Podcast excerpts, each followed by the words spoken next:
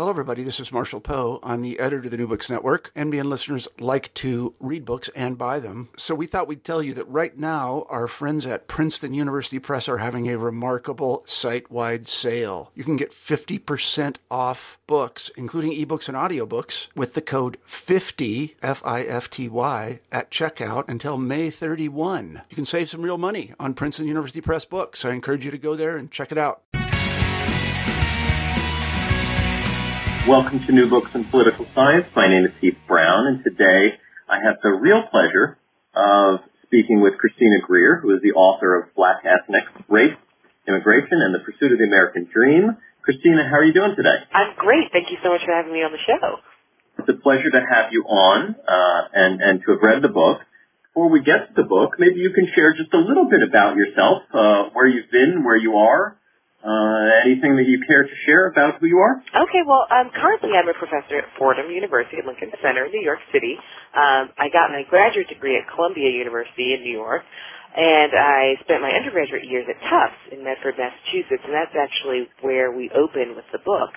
Um, whereas uh, when I entered Tufts in the late 90s, mid to late 90s, I should say, uh, I was part of the largest black class ever um, in the history of the university, which was roughly 3.3%, which shook out to about 60 students out of the class. Um, and so that was my very first time actually ever going to school and being in an academic setting with other African Americans, or what I perceived were African Americans, and I later found out it was much more complicated than just sort of black Americans in the university setting. Um, and you begin the book uh, telling that story about what, what I guess is, is essentially your first day of college. Um, I wonder if you could just tell a little bit more about that, that story, that very personal story that begins the book and, and how it, how it sets up your, your motivation, um, for, for essentially writing, uh, writing this book. Right. Well, I mean, I was really excited, um, to be in an academic setting with other black students. I had never really experienced that before. I went to private schools my whole life in Philadelphia and then in Illinois, and so I, I had never really had that experience.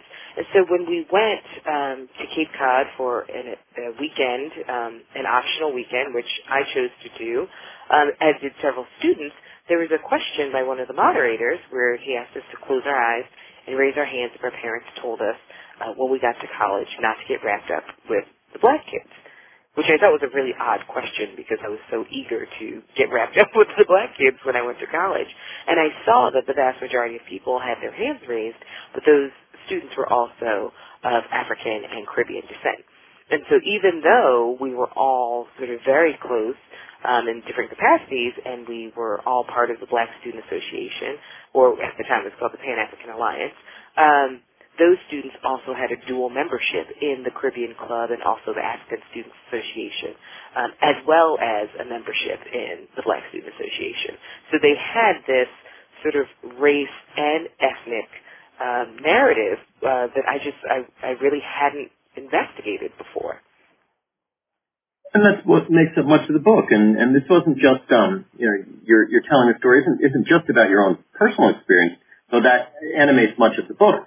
You also comment on the very limited literature that exists in a number of different fields, not just political science, on African and Afro-Caribbean politics. Right. Uh, you you all, you note that there have been these great breakthroughs in, in Latino and Asian American uh, research, um, but but the, there's still you know sort of limit, limitations. Um, uh, I wonder if there's any specific pieces of that literature that you drew heavily on in approaching your subject matter. That is research, uh, recent research on Latinos or Asian Americans that you brought to your subject matter? Right. Well, I mean, the, the scholars who were who were sort of leading the charge with Asian American um, political science research, you know, Jane Junn, Karthik Ramakrishnan, Taeku Lee, you know, Natalie Masuoka. I mean, these are scholars that are taking the qualitative and quantitative work and moving it forward in ways that we've just never seen before. You know, someone like Rudy de la Garza or Louis DeSipio um, for Latin, Latino politics. You know, I relied heavily on Reuel Rogers' work because he's one of the the main political scientist who looks at Afro-Caribbeans and Black Americans because much of the African American literature essentially presumes that when they say African American, um, that we're just talking about black people who were descendants of U.S. slavery who've gone through the Great Migration from south to north. And even if they aren't assuming that, they're never explicit about who they're talking about. Um, are they talking about first generation, second generation? You know, the, the countries are so varied across the Caribbean and across Africa. So when I looked at Reuel Rogers' work, he has some fantastic qualitative research, but no quantitative research in the book that um, that I largely lean on. So I wanted to have not only qualitative and quantitative work in conversation with one another, but what about this new, relatively new, but very growing African population. So what would happen if we made it a tripart story as opposed to just a bipart story between Afro-Caribbeans and Black Americans? What if we added in Africans? And would that change some of the theories that these sociologists, mainly from the CUNY system, you know, I'm thinking of Phil Kasinitz and Nancy Foner and John Mollenkopf, who's actually a political scientist, um, you know, Mary Waters at Harvard, like, if we added in a quantitative perspective as well as Africans, would that change some of these theories that they've spent many years sort of um, negotiating?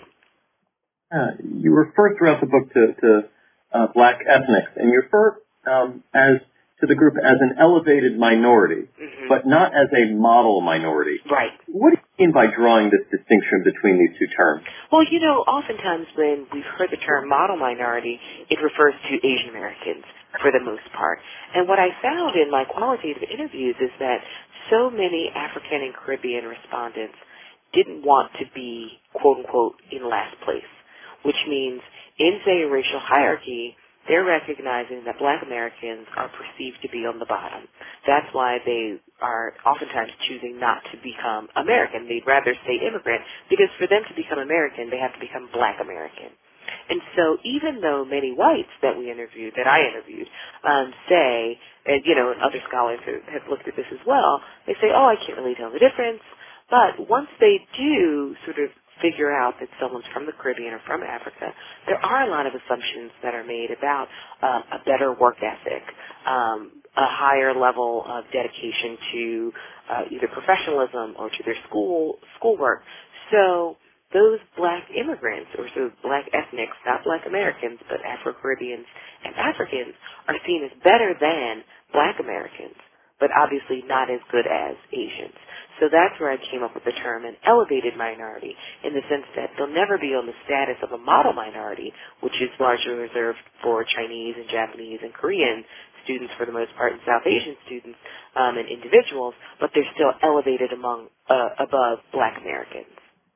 Yeah, you've alluded a little bit to some of the um, methodological approach that you've taken, but I, I, wonder if you can go into a little more depth about particularly which, which data you use and, and how you go about using it. It seems like one of the one of the big contributions to the field is, is some of the novel data that you had access to and the way in which you incorporated it into this subject matter. So what did you look at? Right. Well, I actually created my own data.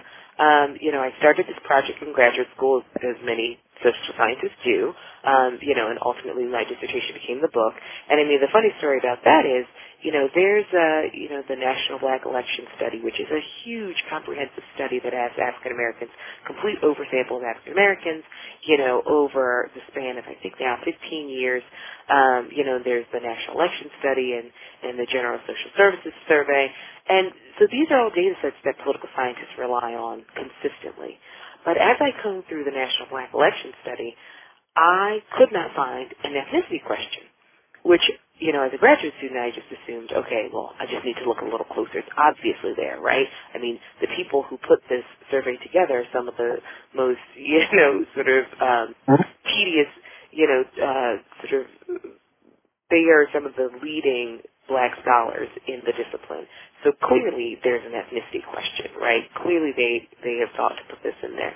And the the day that I essentially printed out the entire code book, you know, I, I searched it, you know, control F first, and then I said, you know what, I'm not finding it. It has to be here.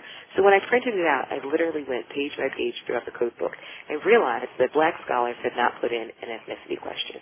Would you let me know? We clearly know that there's diversity within the black uh, population in the United States, but there's something about political science literature that just has not thought to recognize it. And so, you know, later on there's some studies in Michigan that have looked at Caribbeans and blacks, but again, no Africans.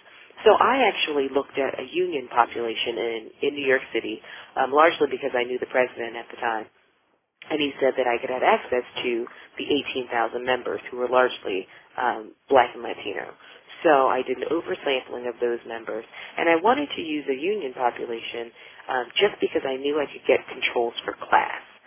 So I knew that the labor population had a very diverse sort of they have a very diverse white ethnic population, they have a diverse black ethnic and Latino ethnic population. But for the most part, I wanted to make sure I wasn't looking at doctors and refugees and nannies and cab drivers and having some of the class distinctions actually um, interfere with my, my racial and ethnic analyses. So in that sense, I used an original survey that I that I created with about 450 participants, and then I also compared that with um, pooling together years of the national elections survey and, and the, the national election study and the general social survey. And uh, you're then, as a result, able to disaggregate into some categories that, that typically are, are too small. Right, uh, exactly. To, to really think and generalize about. And then I also interviewed um, members of the union so that I could help explain some of my local and national data. Um, so I had, you know, quotes from people saying how they felt, you know, or how they feel interacting with other blacks not in their ethnic group. Now, much of this is about uh, public opinion and, and, public attitudes that, that differ in some ways. Mm-hmm. I wonder if you could you could maybe just talk a little bit about maybe this is something you expected uh, in one of these uh, categories of public opinion, and and maybe a finding that that then surprised you that that differences showed up where you didn't expect differences, or where you expected big differences. Um, none ended up uh, appearing. Right. Well, I mean, I thought what I initially hypothesized, and this is um, in the conversation about the American dream. I initially hypothesized, and I, I fundamentally believe that the longer um, blacks were in the United States, the less likely they would be to subscribe to the American dream. Um, and so because of that, we know that there have been, you know, black Americans, and those are the people I classify as, you know, descendants of U.S. slavery, essentially ninth generation Americans. Um, and then Afro-Caribbeans who've been here, you know, since largely since, you know, say the 1920s, and then, you know, migration in the 1960s, and then Africans who are sort of the, the newest arrived group of, of individuals, you know, largely from either the 60s or primarily the 1980s. So, I thought we would see, let's just say we put it on a spectrum, that black Americans would be the least in, invested, Afro-Caribbeans would be someplace in the middle, and then Africans would be the greatest invested in the American dream. And what I found was that Africans are indeed the most invested in the American dream. And what, you know, through my qualitative interviews, it's because many of them don't feel like they have an exit option, or what Reuel Rogers calls, you know, the exit option where you can ev- ever move back to your home country. Um, you might go to visit, you might send um, remittances, but to actually live there is probably not an option for many people. So they're invested in making it work. What I found though with black Americans is that they were the middle group and Afro-Caribbeans were the least likely to believe in the American dream. And so through my qualitative interviews, I found that speaking to black Americans, they essentially adopted the attitude of, you win some, you lose some, right? You could have a son that goes to Harvard, or you could have, you know, a daughter who ends up in the prison industrial complex. Um, you know, you could have um, a cousin who's on welfare, and you could also have a cousin who's the CEO of a Fortune 500 company. So black Americans were essentially um, in the interview saying, well, there's certain things that are in our control. There are many things that aren't. So you just kind of work hard, and that's kind of what happens in this country. It's a toss-up.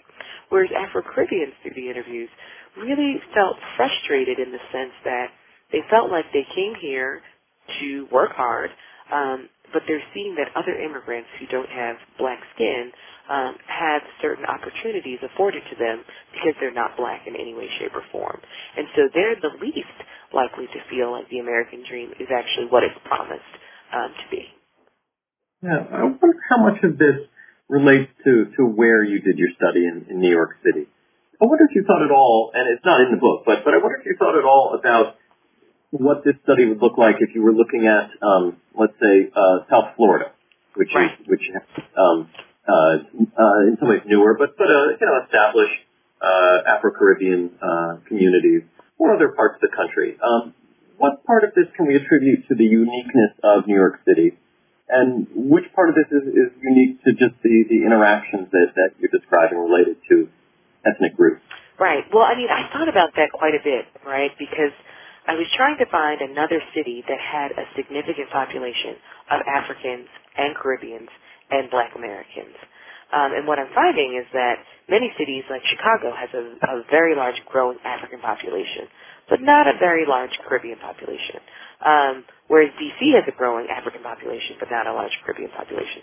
So, you know, whereas South Florida, very large Caribbean population, not so much with Africans. So, I think, you know, I think we might find something slightly different, um, as far as just, uh, perceptions of who works hard, um, residential segregation, who sort of gets, who has better relationships with whites. But I think, you know, in just some of the, academic conversations I've had with individuals who live across the country, I think that, and know, and also comparing it to national data, which is Africans and Caribbeans and Black Americans from across um, the country. Granted, it's pooled over years, but that data sort of mirrors very nicely the New York data.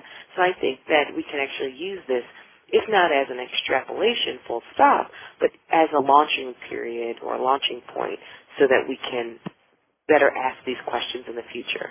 So what I say in the book often is that, listen, I'm the first person who's just sort of trying to crack this code with these three very important groups. I'm welcoming more people to sort of do these studies. You know, what does Dallas look like? I mean, Dallas doesn't have a large um, Caribbean population, but they have a, a very large growing African population. Um, you know, what do these new cities look like as new groups of blacks are trying to negotiate um, not just their political identity, but we know it's a lot more complicated when they're perceived scarce resources. I always say perceived scarce resources because we know that this country always finds resources when they want to find resources for who they want to find them for. So when it's perceived scarce resources, what does that do to intra-racial relationships between blacks, Caribbeans, and Africans as they all fight not to be in last place? Yeah, I enjoyed the book a lot. I think there's just so much new stuff to learn here, and and uh, your, your approach is so balanced and and multi-method. It, it really does add a lot to not just the, the study of immigrant uh, politics, but also uh, many other aspects of, of American politics. What's next from you? Do you have a, a, a follow-up book project? Is, is it going to be in this same realm, or is there something new on your on your desk for this fall? Oh, what's new on my desk is actually a brand new book, but I actually am moving away from uh, the immigrant narrative for now, just because I don't, I didn't want to be pigeonholed as sort of the race immigration lady. Um, and so doing the historical background research on why it is people come to the United States, um, I sort of got a little more involved in the historical aspects of uh, American political development. So my second project is actually on all the African Americans who have run for the presidency or been nominated for the presidency from 1872 to 2008. And it's largely about symbolic candidates and alternative parties. The vast majority of these individuals, roughly 60, um, about 75%, ran on alternative parties, so a third party that's not a Democratic or Republican ticket. Um, and they were seen as symbolic candidates. You know, obviously they would quote unquote never win, and their their campaigns were largely seen as failures um, in some cases as a joke. And so I, I started to look a little deeper, and I realized that roughly 40% of these 60 individuals were women. So why would a black woman in the 1960s or the 1970s or 80s even during the Reagan era, why would they even run for the presidency? And so what I'm finding is that these third parties, you know, who were seen as these useless candidates that were just you know, trying to make a name for themselves and not really contributing any to, anything to the polity, actually did some really great things for introducing blacks into um, political participation, right? They helped register people to vote. They helped bring up single issues um, that got people into sort of politics in some way, shape, or form. They help raise money. And so when their campaigns ultimately, quote unquote, failed, and I don't like to see them as failures, well, you've already pulled in, even if it's only 5,000 black people, you've pulled in 5,000 black people who were actually participatory. And if you think about um, the length of time that African Americans have been politically active as a large group, it's actually not that long. I mean, keep in mind the Voting Rights Act and the Civil Rights Act of 65 born in 65 are, are, you know, not too, too long ago. I mean, my mother was in college during that time period. So it's not like African Americans have had to franchise full stop for a very long time. So I'm looking at the significance of these these quote unquote failures and how they've actually contributed to what many argue is the greatest golden prize ever, which is to have an African American president in the White House. Yeah, well, I look forward to that. And for all of those that are interested in uh, Christina's current book, uh, Black Ethnics, Race, Immigration, and the Pursuit of the American Dream, that was published this year by Oxford University Press. It's available widely. Christina, thank you very much for your time today. Thank you so much.